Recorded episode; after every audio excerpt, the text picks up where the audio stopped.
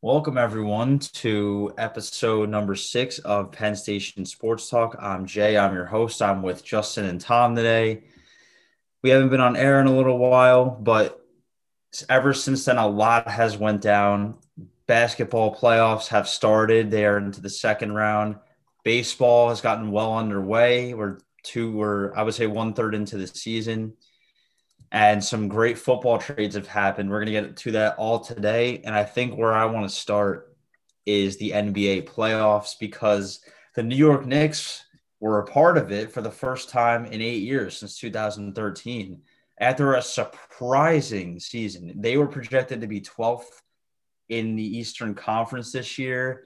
And they had some just great coaching from Tom Thibodeau. Julius Randle broke out after being a good player. He became a star, became an all-star. He won most improved player. RJ Barrett took a step forward. Derrick Rose off the bench this year. That was a great pickup for them. Helped them get to the postseason. They come in as the 4th seed, home court advantage against the Hawks, who have Trae Young, another emerging star.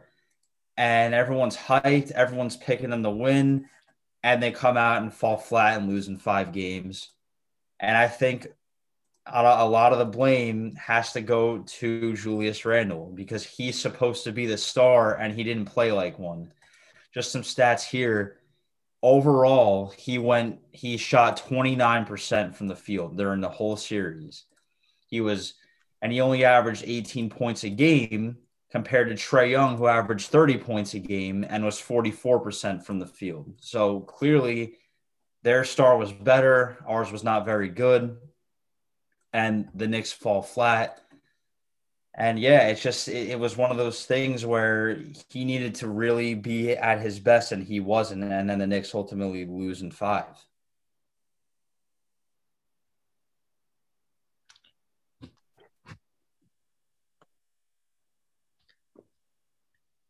Yeah, I mean, it's an interesting point you bring up about Julius Randle.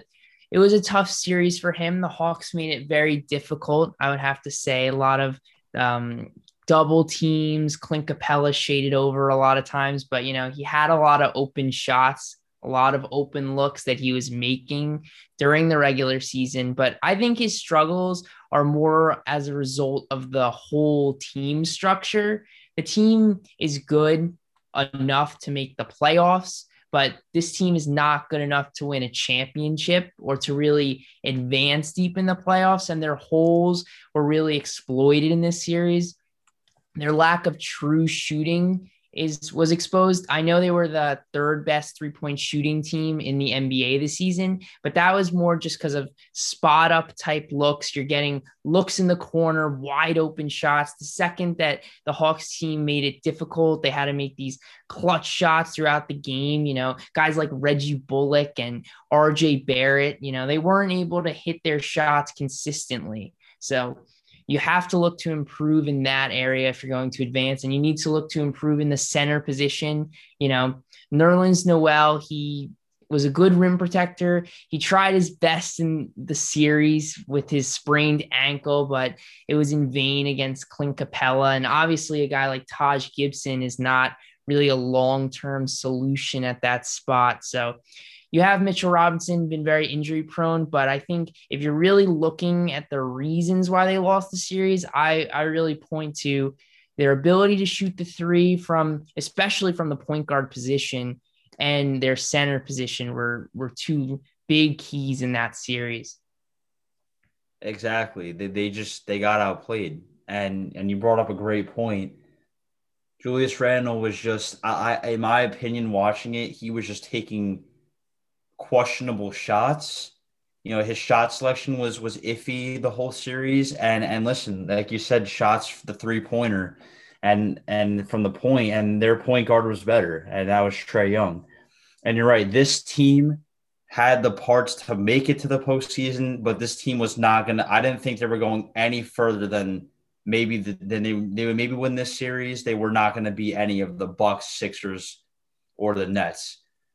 This team lacks a lot. I love Julius Randle, but he cannot be the best player on this team. He has to be the co-star.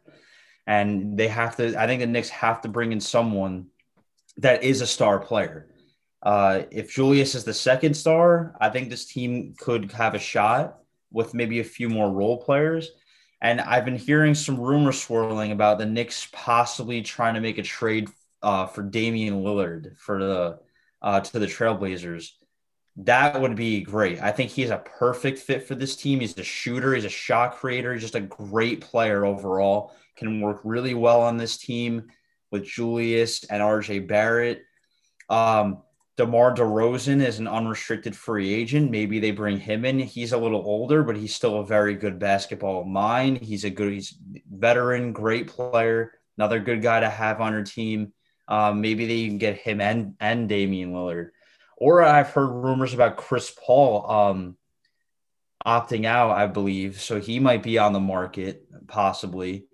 But overall, like you said, Justin, this team, there's a lot to like here. I just think that in order to take the next step, they have to improve. And they have to get a real shooter who can knock down some threes like they weren't able to do in this series. Yeah, I think it's interesting whether they bring in that superstar, they make that big trade this offseason.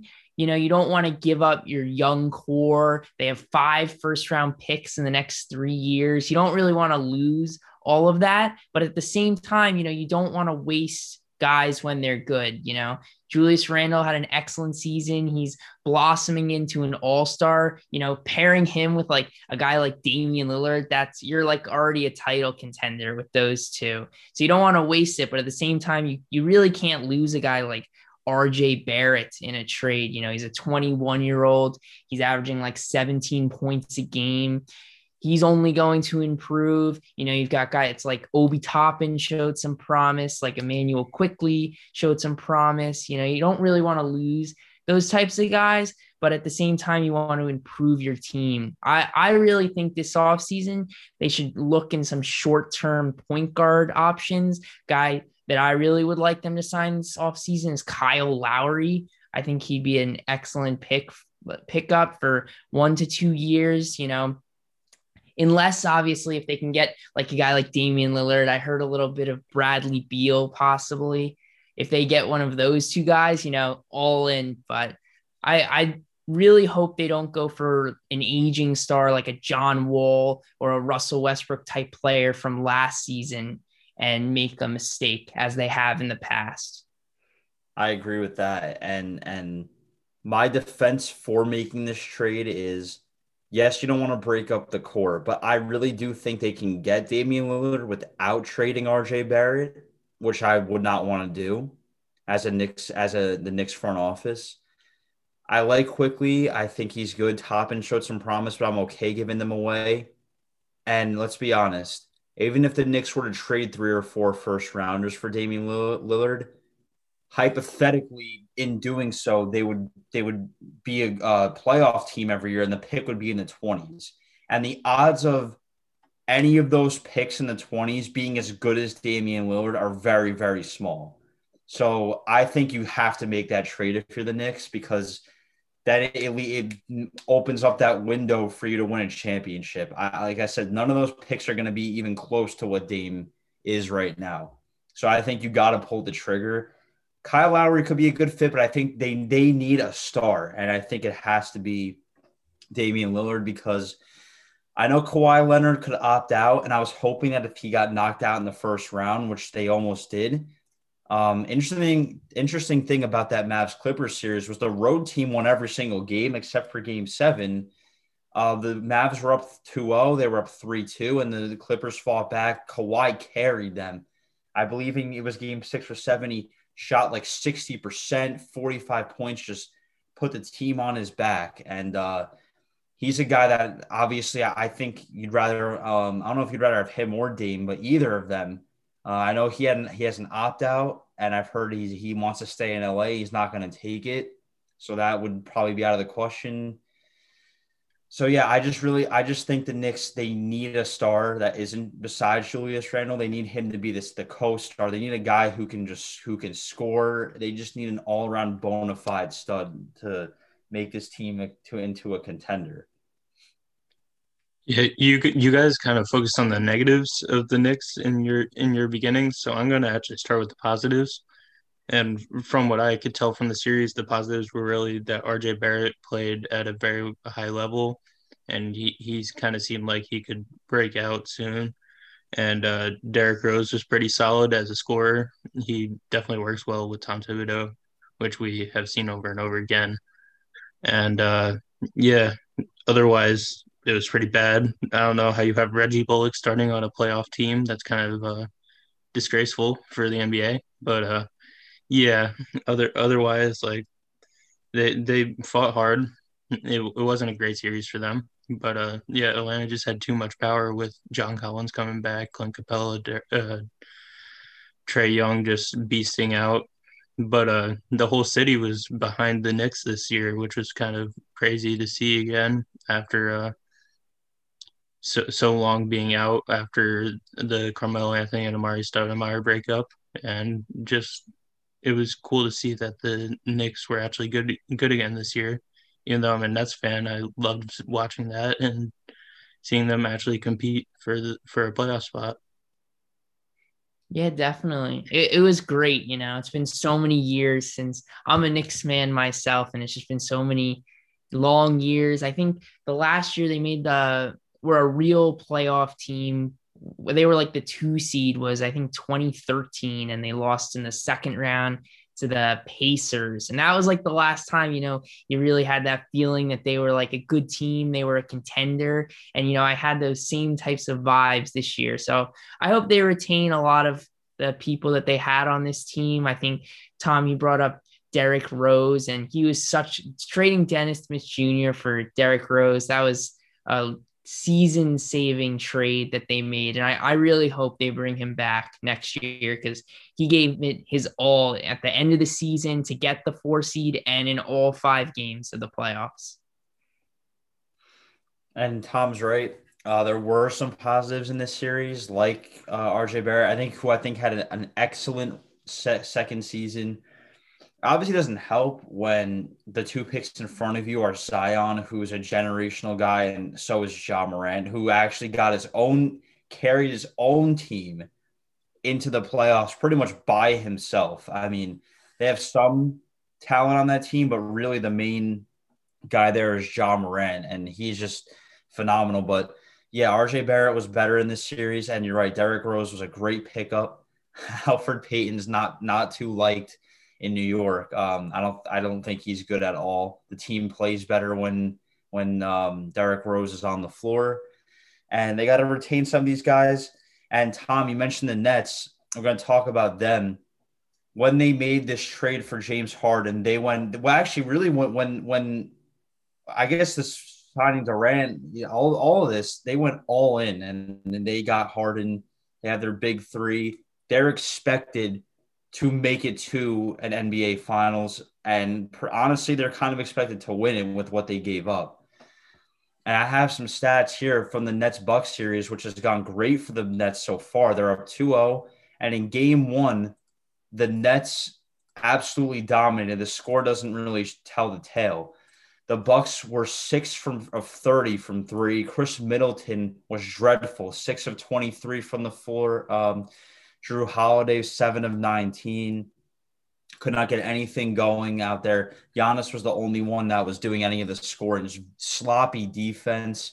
Obviously, it's hard to defend all those 3, even though James Harden got hurt, but it's hard to defend even Durant alone. Imagine him with Kyrie and James Harden. Blake Griffin had a good game.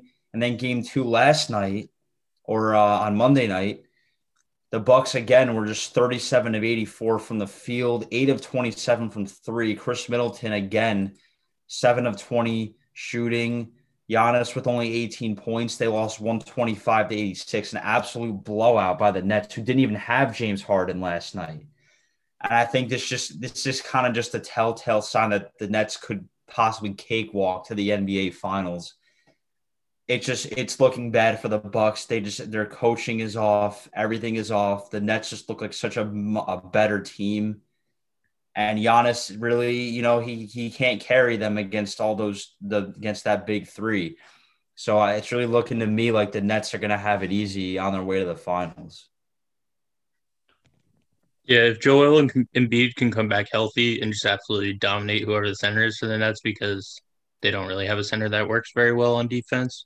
I guess Blake Griffin did okay on offense the last few games, and DeAndre Jordan's just bad.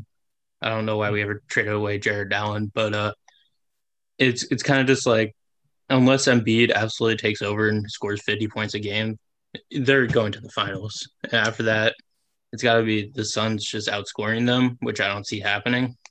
So it's really like who can step up besides Nikola Jokic, the new MVP of the NBA, to go and try to take down this hated Brooklyn team.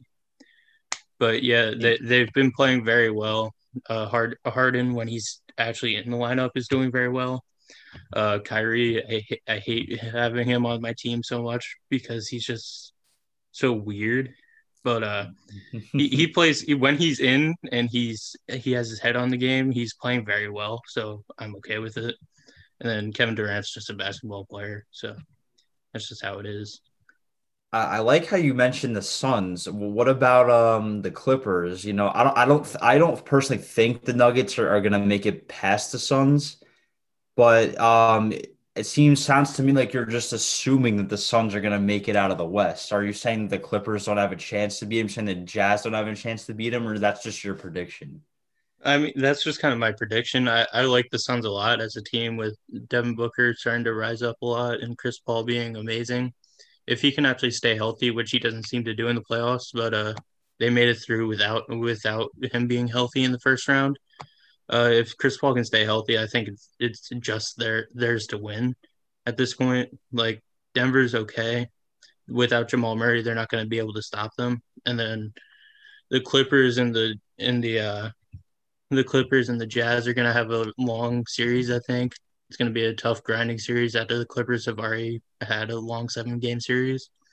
So unless the Jazz come out and win that within like 5 or 6 games, and they just kind of start stepping up with Rudy Gobert playing really well, they just don't have the playoff leadership or experience to really come out of that Western Conference and try to take on the Nets.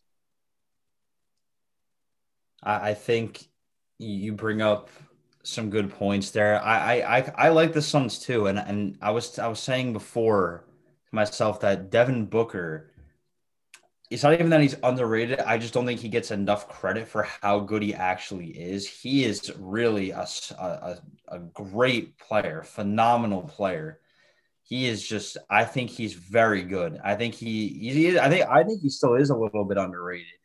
I think he has a great supporting cast. Like you said, Chris Paul, DeAndre Ayton's a good defender, a good rebounder, good under the hoop. And Chris Paul, if he could stay healthy, just a good team that they have in Phoenix. But I know they've choked, but I still like the Clippers. Any team with Kawhi Leonard on it is going to be a contender in my book. That's just how it is. And the Jazz too, they were the number 1 seed, and Donovan Mitchell is another phenomenal star with Rudy Gobert. So I think the West is wide open, really, besides the Nuggets, who honestly, I think if they had Jamal Murray, they would be my favorite to win, because Jokic, obviously MVP, and bubble Jamal last year was unstoppable. But I think between the Jazz, Clippers, and the Suns, it's wide open for any of those 3 teams. And I think out of all those teams, I think the Clippers have the best shot at beating the Nets, just because I simply think Kawhi's a good defender, and I think they can outscore them. But I don't see really anyone standing in the Nets' way, to be honest. I think this is theirs for the taking, especially with what they're doing to the Bucks right now. Unless the Bucks can somehow turn it around, I think that could be a sweep or a 5-game series. And then as for the Nets, I'm sorry, the Hawks and the Sixers, the same thing is happening with Trae Young. You know, the Knicks fans booed him, and he honestly took a liking to it. He took on this persona of being the villain, and he went and ran with it, and he did not let it get to his head. And now the same thing's happening with the 76ers. He is just becoming this hated player in Philly and New York, and he loves it. He's embracing it. He's playing well with it. He won game one in Philly. They went in there. They hit 23s. The Sixers almost came storming back. They didn't. Joel Embiid played well despite the injuries. And listen, who knows? Maybe the Hawks will be the surprise team, and they'll come out here and beat the Sixers and play the Nets. But as of right now, I think, like I said before, it's just the Nets. The Nets are just going to be in cruise control until the finals. Yeah, it's crazy. The Nets, even without James Harden, still destroying the Bucks. It's looking like they're going to be the team from the East. I would be very surprised if they did not win the East and at least go to the finals. In the West, though, it's, as you guys said, it's wide open. Like, you know, I would say even maybe all four teams have a shot. The Nuggets would probably be my fourth choice maybe of the West to go to the finals. But, you know, you have an excellent series between the Jazz and the Clippers. You know, the Clippers, they have Kawhi Leonard, they have Paul George, but then with the Jazz, you know, you have like a guy like Rudy Gobert, who the Clippers struggled against the Dallas big men in that series. One of the big reasons why it went to 7 games. So I think that will be an interesting development. And the Suns look great. Chris Paul's directing that offense. Devin Booker, he's finally getting to play in the national spotlight, as Jay said, getting some more recognition, well-deserved recognition. And DeAndre Ayton's finally coming, you know, showing why he was the number one pick. So they're a dangerous team. I think, you know, if you had a Suns-Nets finals or a Clippers-Nets finals, I think both would be very interesting and could possibly go 6-7 games. I agree with you. And yeah, the Mavs and the Clippers, that was a great series. I really wanted to see Luka Doncic in the second round. Unfortunately, a first round exit. And you're right, the Clippers did struggle in that series. They did not. It wasn't easy. They had to fight and claw their way back from two-game deficits, or a 2-0 deficit and a 3-2 deficit. But they did, and that's because of Kawhi Leonard, like I said. So when you have a guy like him, I can never count you out. But I can't deny they did struggle. That being said, that's why I think it is a wide open. The reason I don't want to put the Nuggets in there is because I feel like besides Jokic, they don't really have a second star. Michael Porter Jr. is a great shooter. That's the only part of his game that I feel like is fully developed. He's still young and raw, good player, but a lot to work on. Not having Jamal Murray is a huge blow. They just struggled so much with Jokic keeps them afloat, but you know, the MVP, obviously. And what I want to mention about Jokic is what's crazy to me is he was a second-round pick. It wasn't like this guy was a top-5 pick. This guy was drafted in the second round, which, for those who don't know, the NBA second round is like the NFL seventh round. Rarely do guys make it, and let alone do they have an impact. And now one of them is not only a star, he's the most valuable player. That's the first time that's happened, I'm pretty sure. And I think that already makes him the greatest second-round pick of all time, probably behind, like, Manu Ginobili or something. But it's just incredible what he's able to do with that team. And, you know, overall, though, I think if you're a basketball fan, for me, for entertainment, I kind of want to see the Nets versus the Clippers. I would love to see that big three versus Paul George and Kawhi Leonard. But like I said, the Suns, Devin Booker is very entertaining to watch. Donovan Mitchell, any of those teams, any of those four teams have star power that I want to watch. The Jazz Clippers game, I believe, starts in about 5 minutes. So that should be interesting too. And yeah, I guess we'll see where the rest of the playoff takes us. Yeah, definitely. Before the season started, my prediction was, you know, Clippers Nets. So I'm hoping it comes true. Wow. We'll see. You saw the future, I guess. I do want to say the NBA MVP voting just came out, and Derrick Rose got a vote. Of course, it was the fan vote, but he got a vote. So that's pretty sick. Wow. Did Julius Randle get any votes? No, Julius Randle did not get near a vote, probably. Wow. So Derrick Rose got one. I think Julius got some like second and third place votes. He probably did. I don't remember exactly where he was, but he was like, I think he was like 6 or 7, and him and Derrick Rose were like back to back, which is pretty funny. Well, he won most improved player. So the Knicks have that to hone in on, but like I said, they have to get another star.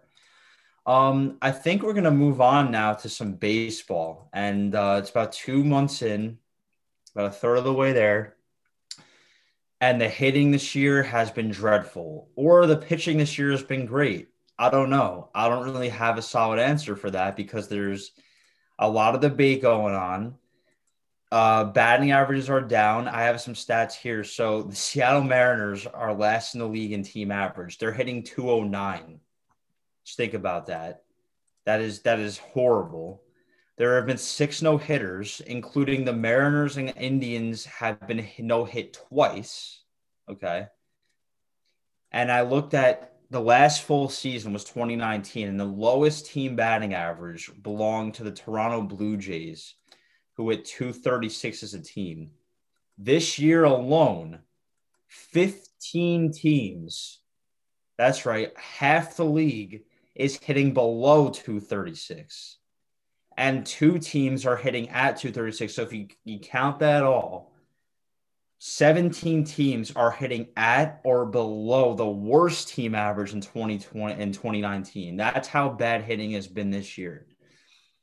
I look at every lineup every day, and there are at least 2 or 3 guys in each lineup that are hitting 180 or below. It is just ridiculous. And Francisco Lindor for the Mets, the $1 million man, is hitting just .218. And he's been hot because he's been better. He was hitting 190 at one point. He's been a lot better.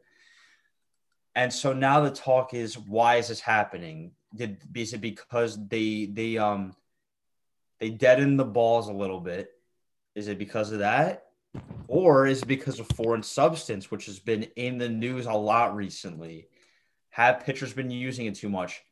We all know this, that pitchers use it all the time, usually just a little bit, because it helps you to grip the ball so that you don't drill someone in the face. Because when you're throwing 100 miles per hour, you need something to help you grab the ball. But when you use too much of it, it's obviously going to help your spin rate go up. And spin, with all these analytics and statistics, spin rate has been one of the top ones. And interestingly enough, a star pitcher in this town for the New York Yankees, Garrett Cole, is having a great year. Then the MLB releases this statement saying that if a pitcher is found to be using foreign substances, they will be suspended for 10 games. And in his first game pitching after that, he gives up 5 runs to the Rays, and his spin rate is down almost 400 or 500 rates per minute. And to add on to that, today there was an interview with Garrett Cole, and they were talking about spider tack. Now, spider tack is this substance that's like a pine tar. It's mainly used for power lifters to get grip. It's like a goopy substance. And when asked if he used it, Garrett Cole was very, very hesitant. He said, "I don't quite know how to answer that." Then there was about 11 seconds of silence, and he said, "To be honest, if the MLB wants to legislate some more stuff, that's a conversation we can have." I can't play the clip here because I don't know if I legally have the right to, but pretty much it was a lot of I don't know. He was very hesitant to answer that question. So with that being said, I want to get your guys' opinion on just the hitting this year, Garrett Cole, foreign substance. Justin, let's start with you. Let's hear what you got to say. Yeah, it's crazy how, and I think that Mariners batting average has been going up recently too. It has. It was below 200. Yeah.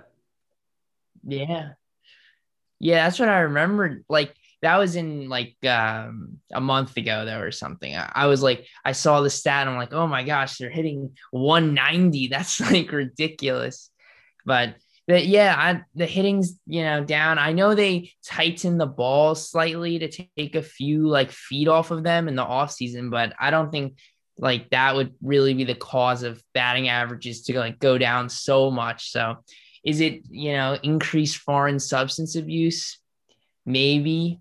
Or is it just pitchers are better than hitters at this point and all the averages will even out as the season goes along and as the weather continues to get hotter? I mean, that's also a possibility, but I don't think it's a coincidence that we'll see if the MLB starts to get a little stricter on what substances are allowed to be put on the baseball, that some pitchers are going to have to adjust this and there's going to be a lot more runs given up in the next month or next couple months as they start to really clamp down on it. But the MLB, if they're going to do that, they need to make it very clear what can be used, what can't be used, and how they're going to enforce it. Because you don't want, like, you know, a team that has like maybe a history of cheating recently, such as like the Astros or Red Sox, to be getting their, you know, baseballs checked all the time, and then some other team like the Mariners never get it checked. So it'll be interesting to see how they go about it.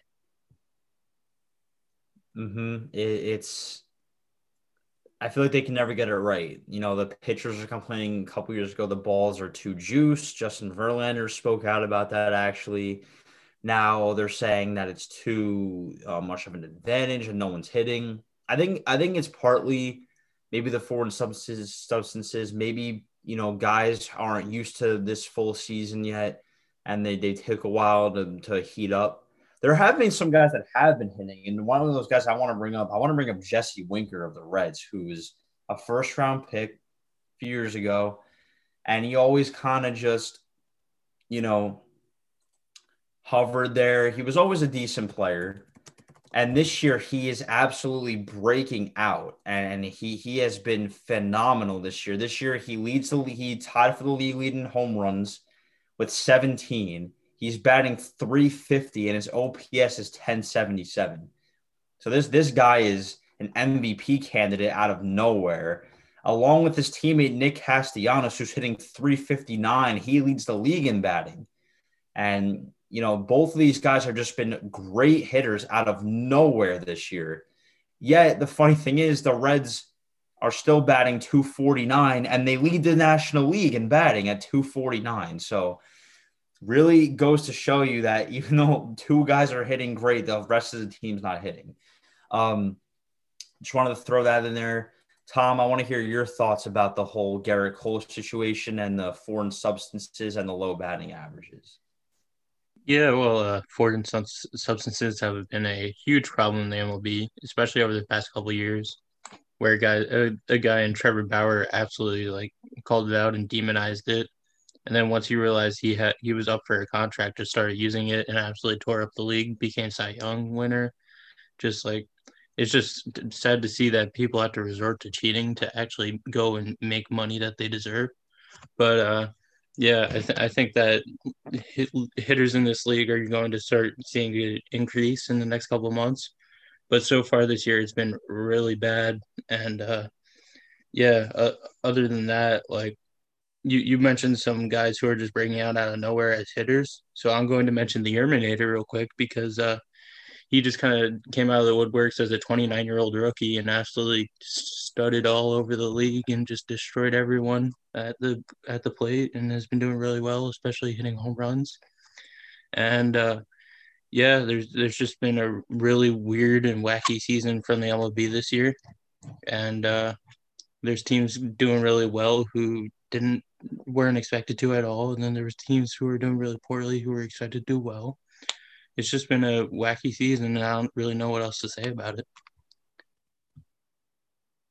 You're absolutely right. It has been wacky, and there's no telling for sure if people are using foreign substances. I'm sure if there was the batting averages were up and there was more home runs, no one would be saying that. It's just because strikeouts are up, the home runs are down. But that's the way the game's going. It's been going that way. The home runs have been going up every single year because everyone's swinging for the fences. And in return with that, the strikeouts are going up every year. That's why there's so many pitchers now that strike out 12, 13 guys, 14 guys per nine innings. And yeah, the Urminator, I love him. And bringing him up, I want to talk about the incident where they were playing the Twins. They were up, I believe, 15-4, and Williams Astudillo, who is a catcher, was pitching for the Twins.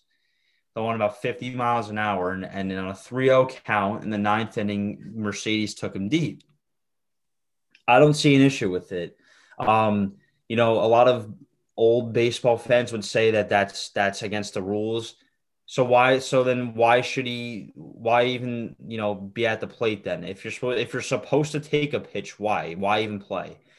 And you know what? I don't like Tony La Russa. I didn't like him before, and I don't like him even more now because he did something unforgivable, and that was throwing his guy under the bus. I never, ever, ever respect a manager or a coach who does not back his player, who he, in fact, not only didn't back him, he threw him under the bus and he threatened to punish him for it. That, to me, is just unforgivable from a manager. And I think that shows a lot about who he is. He's 79 years old, and I get it, he's been in baseball for a while, but I never condone. I understand you could be frustrated with him for doing that, but in his defense, how about the team? How about the Twins? How about don't be down 15-4? How about don't throw the ball right over the middle 3-0? I just think La Russa is in the wrong there. He should have. I think it's kind of blown over now, but I just wanted to say that is an unforgivable thing to not back your player, especially to throw him under the bus like that. But yeah, he's been great. Vladimir Guerrero Jr. has been fantastic this year. He's an MVP candidate in the American League. He's tied for the league lead in home runs. Just some overall, he's breaking out. And talk about teams that are underperforming. The Braves are supposed to be a favorite to win the National League.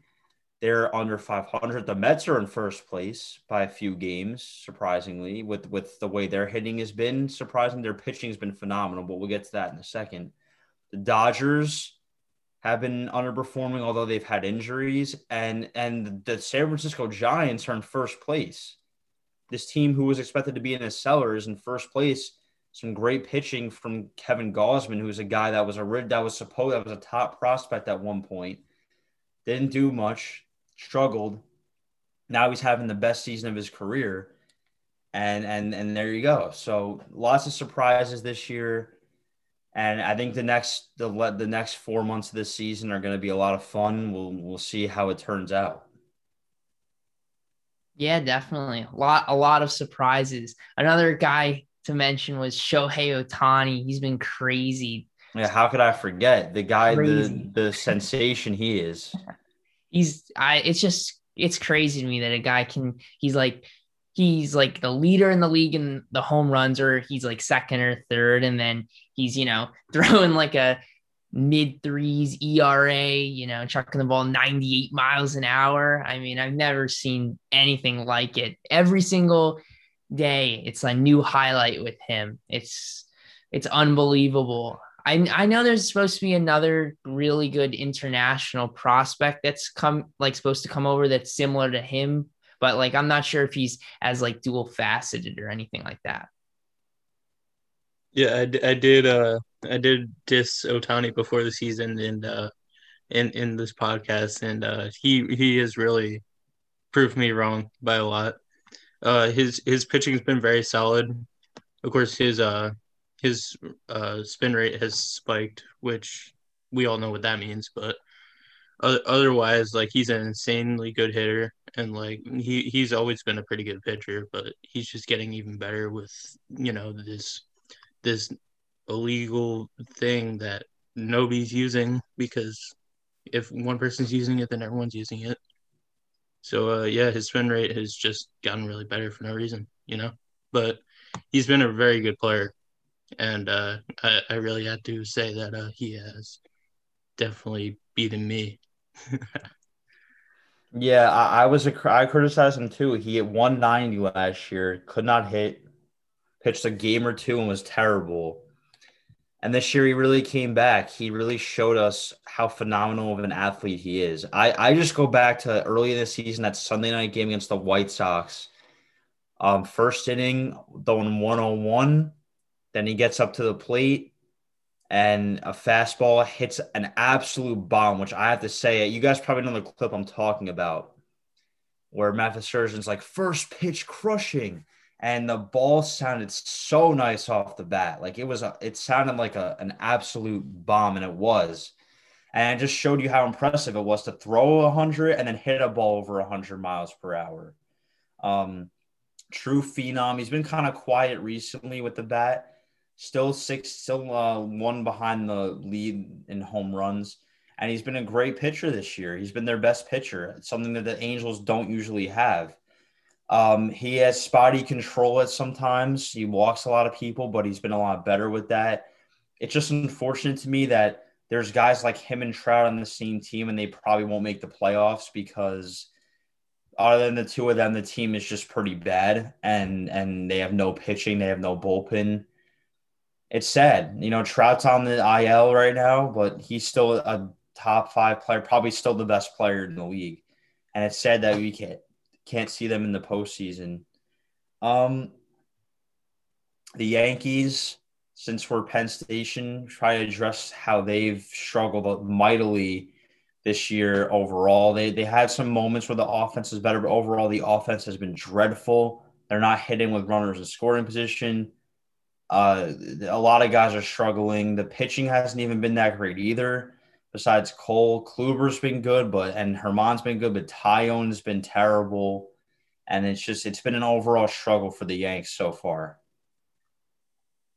Yeah, I think it's interesting how, like, you know, the Yankees, they're I think they're 31-29, like, overall, which if they were, like, in the NL, they would be, like, you know, a top team, like NL East, you know, they'd be like right up there, but then you go to like a great division in the AL East and they're like all the way at 4, which is just shocking to me. And teams like that we really didn't expect to be that good, like a team like the Red Sox has just come out of nowhere and been like one of the best teams in Major League Baseball, and shows really how quick of a turnaround it can be. But I do think it's very early. A lot of times, you know, people overreact to some of these, especially as a Phillies fan. The Phillies have had a lot of quick starts the past, like, I would say 5 years during their rebuilding years. And then over time, it sort of evens out. So I'm really interested to see if these types of teams like even out, or if these are just for, you know, a team like the Red Sox is really just much better than they were last year. Yeah, the Red Sox too, they're another surprise, and they were not expected to be good this year. And their offense has been great. They've gotten some good pitching. A lot of teams like that this year. I remember, Tom, I kind of dissed the Brewers in the beginning of the season. I kind of just like glanced over them, and they're in first place right now. Their pitching, starting pitching, has been ridiculously good. Brandon Woodruff leads the. I'm pretty sure. Let me just check my stats here to make sure I'm right. He's third in the National League in ERA. Corbin Burns is fourth in the league. Both guys under 2 ERAs. Freddie Peralta, another breakout star who came out of nowhere for the Braves. Their starting ERA is just through the roof this year. Another surprise team. I remember I kind of just forgot about them. And and they have Josh Hader in the bullpen, and they have Yelich still, who was a former MVP, a team that you can't count out. And you're right, Justin, what you said about now is not the time to panic. You know, the Nationals that in 2019 were 19-31 through their first 50 games, and they ended up winning the World Series. Now that's not going to happen every year. But the point is, I don't freak out the first 2 months. I wouldn't. And especially for the Mets, and you're in first place right now, there's no time to panic. So lots of baseball left. But, you know, I think what the Yankees have to do for their sake, I think they need to trade for a left-handed bat to because I feel like they don't have one in the lineup that's powerful enough. And honestly, I'm kind of thinking of Anthony Rizzo as a possibility. The Cubs have been red hot, though, so I'm not sure they want to deal him away. But if they do falter, which I think they could, I think that could be a possibility. I think he would do well in Yankee Stadium with that short porch, but they do need a bat that's left-handed that has some power. So I think he could be an option there. I just think that they're just in shambles right now. Everyone wants the manager fired. Everyone wants the hitting coach fired. I don't think that's going to really solve anything. This is just a team epidemic right now where they just cannot hit. And it's sad, you know, the Yankees are supposed to be a powerhouse with their offense, and they haven't been, and they've struggled. So only time will tell if they'll come out of it, if they'll turn it around. Yeah, the Yankees have been very bad, as you guys have said. Yes. Aaron Judge, after April, has been very good. He's going to be an all-star. Other than that, Gleyber's started to turn around a little bit. Gio's been good. Otherwise, it's been very, very bad. Shohei just hit a 470-foot bomb into center. Yeah, I was gonna say I saw the highlight of it real quick, and he's very good. Let's put it that way. It was on cue. Yeah, but right now, I think there needs to be a switch up with the Yankees roster for sure. I think they should go straight to Jason Dominguez and bring him up over and start him over Aaron Hicks. Aaron Hicks has been hitting about 190. Jason Dominguez brings a left-handed bat who can just kind of play with these guys. And he's not going to just go and try to hit for power. So that's really what the Yankees need, along with a catcher who can actually play the sport. But, yeah, the Yankees have been very bad, and I'm not very happy about it. Yeah, it's tough. You know, you really don't know whether to – you know, react to what's happened so far, or, you know, keep going along. And then if you wait too long, then it's too late to make a change. So it's tough to balance that. You know, it's already mid-June at this point, and, you know, soon enough, the trade deadline will be upon us, and you don't want to wait too long, but you don't want to get rid of people who are, you know, probably due for positive regression this season. So it's a very tough balance, especially in this strange MLB season that we've been having so far. Tom, you mentioned Jason Dominguez. I really don't think he is even close to being called up. He's 18 years old, and he hasn't played a game yet above rookie ball. So yeah, that is not going to happen anytime soon. Well, they need to try something. Called up. What? They need to try something. They do, but he's not going to be the option right now. He's probably at least a year or two away from being called up.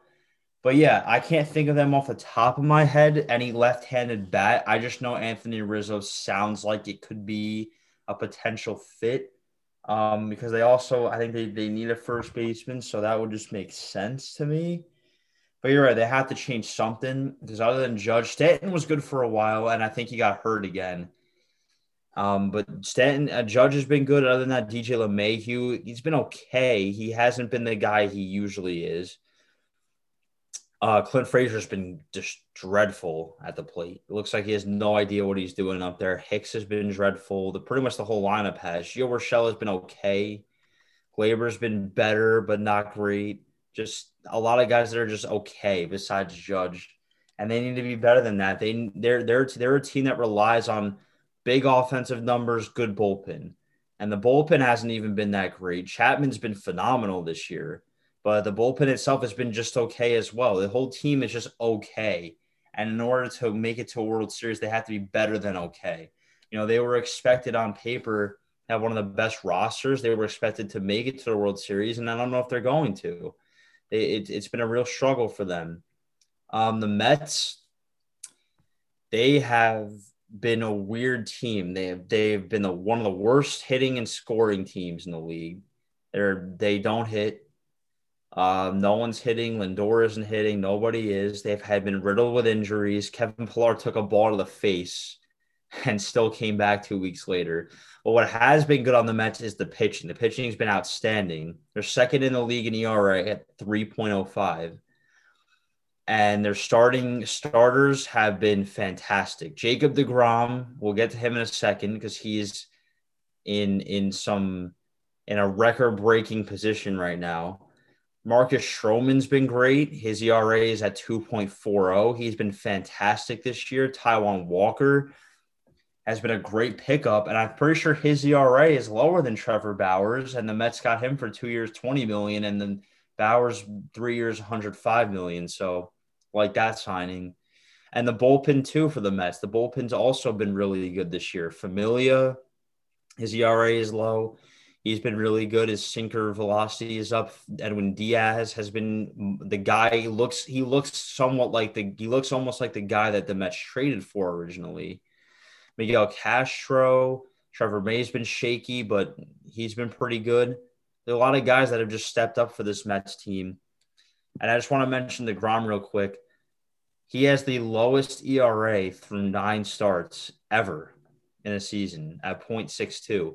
Did you know that and by that logic, he gives up less than a run per 9 innings. So if in his next start he goes the distance, he goes 9 innings, gives up 1 run, his ERA will go up, which is ridiculous. And a lot of people are saying that ERA record of 1.12 by Bob Gibson in a full season, that doesn't seem so unrealistic with DeGrom. Do I think it's going to happen? No, but is he the best pitcher in baseball? By far, he has proven that already. The Mets are not in the best shape either, but I think they look a little bit better than the Yankees right now. But both New York teams, their bats have to wake up and if they want to make a run. Yeah, it's just amazing to me how DeGrom, with essentially one real, amazing pitch in his fastball, can just strike out every single hitter.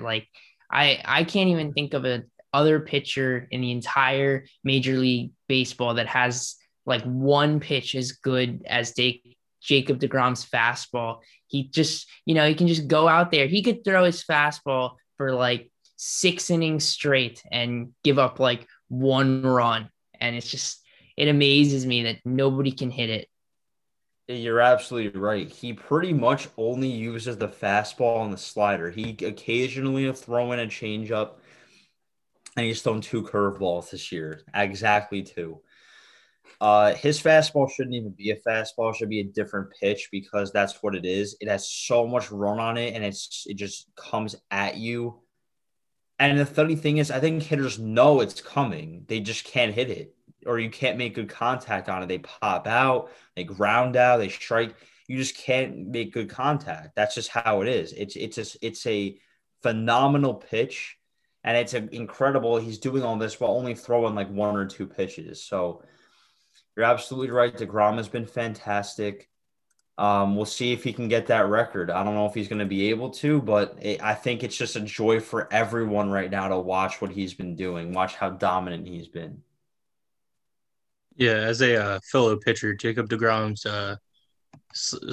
cutter, slider, curveball kind of breakdown is kind of insane. The way he uses his setup pitches, using that slider and the cutter to really show the same exact pitch over and over again, and then having the same spin on every single ball. It's just fun to watch him pitch every time he goes out. And it's very, very hard to hit as a hitter when you see the same exact spin, and then the ball just breaks last second, and it could be anything. It could be a cutter, it could be a curveball, it could be a slider. And it's just going to move away from you, and you just got to guess which one it is if he has 2 strikes on you. And a lot of times you're wrong.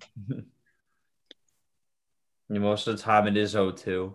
And then you just get a fastball in the outer half that you just can't hit, or you get a nasty slider that's going 93 miles per hour.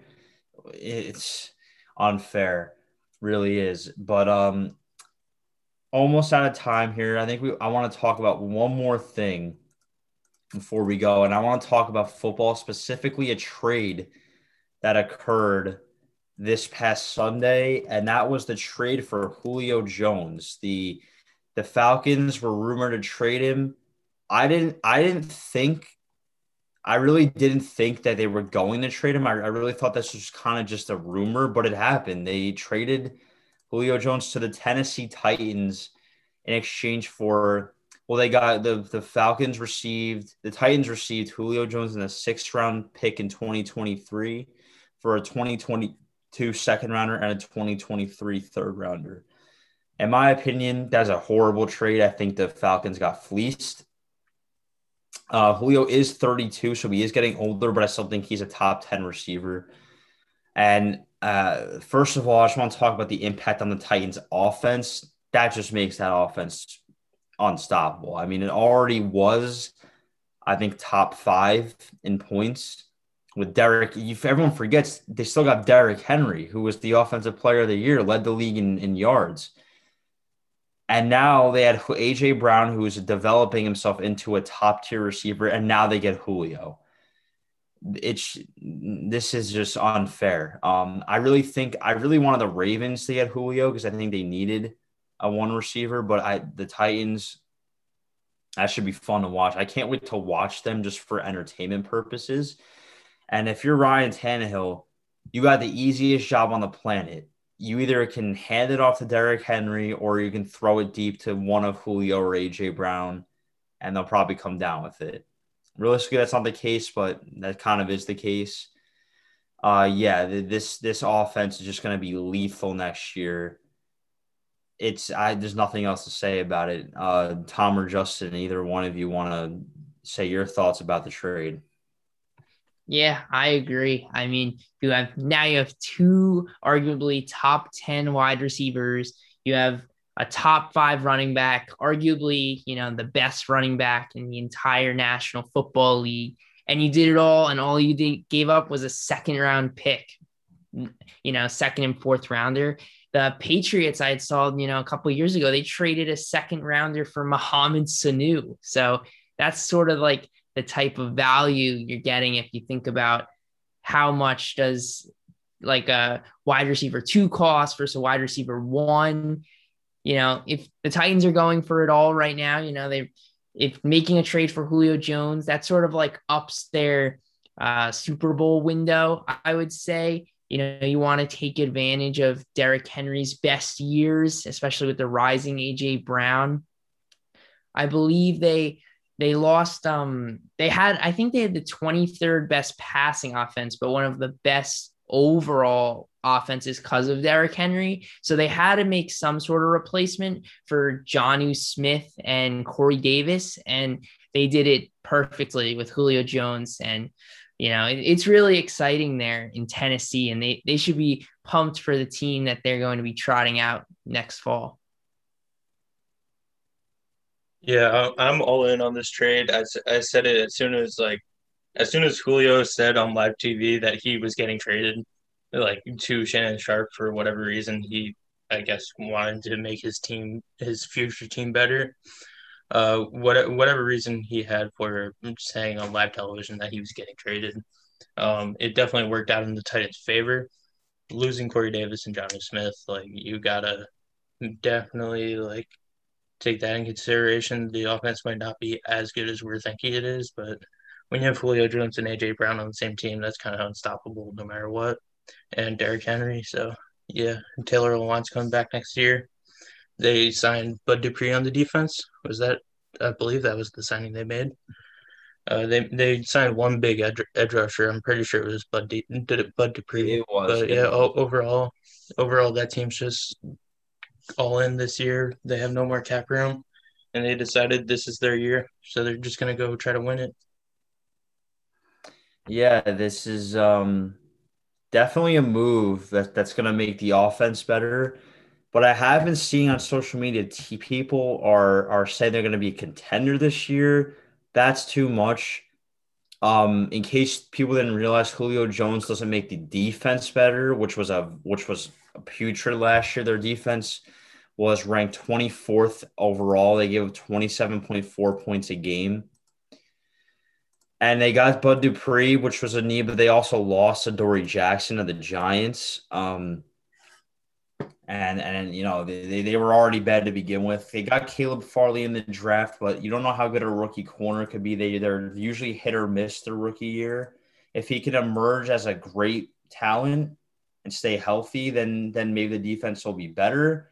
But overall, this defense did not get better. So I really – maybe it got a little better, but I don't think it got much better. It probably got worse. So, well, yes, they're going to be fun to watch on offense. I don't really see them winning more than 9 or 10 games. I don't see them outplaying the Colts for that division because they're just going to give up too many points. Their defense isn't good. Let's just be honest here. It'll be fun to watch, but from a realistic standpoint, I don't think they're going to go very far with that defense. Yeah, I do. I actually think the defense will improve next year. When you I don't think it'll be very well. I still don't think it'll be much better though. So their only real loss that played last year is Kenny Vaccaro, who they cut because they needed cap room. But Adoree Jackson was hurt all year last year, so that's not really a big downside. They're adding Bud Dupree, Caleb Farley, Rashawn Evans is going to be 1 year better. Jayon Brown's going to be 1 year better. Jeffrey Simmons is going to be 1 year better. I just think overall the team's going to get a little bit better. I don't think they're Super Bowl contenders, but I think they're at least AFC contenders because it's the Buccaneers are just way too good. But overall, that team is getting better, even if they lost Jadeveon Clowney, who barely played, Adoree Jackson, who barely played, and I guess Kenny Vaccaro was a pretty big loss. But otherwise, you don't have much going out, and you brought in a good amount. I mean, they definitely could be. I'm not saying they won't. I just personally don't think the defense is good enough to win the AFC. But yeah, they're definitely, like I said, going to be fun to watch. It's that they're going to put on a show. Everyone's going to want to see them with Derrick Henry, AJ Brown, and Julio Jones. What a star-studded offense that's going to be. We're just about to wrap up here. Any last-minute thoughts on anything, guys, before we wrap up? Yeah, I think I agree that the defense is still an area of need for the Titans, and that will probably be what holds them back, especially since, they were so run heavy, which you would think would, increase your time of possession, helping out your defense, and your defense still is one of the worst in the league. So now if you're passing the ball even more with Julio Jones and a developing A.J. Brown, does that expose the defense even more, or does it allow the defense to step up and really make a difference? So we'll see what happens. Yeah, we'll see what happens with that. Football's a long time away right now. We still got the main thing is the NBA playoffs. In the second round, we'll see where that goes. We got 4 months left of the baseball regular season. Lots to come with that. Overall, it's going to be a jam-packed next few weeks. We're going to have another episode coming out soon. But as for this episode, we're going to sign off. So thank you all so much for listening, and we'll see you next time. Thank you.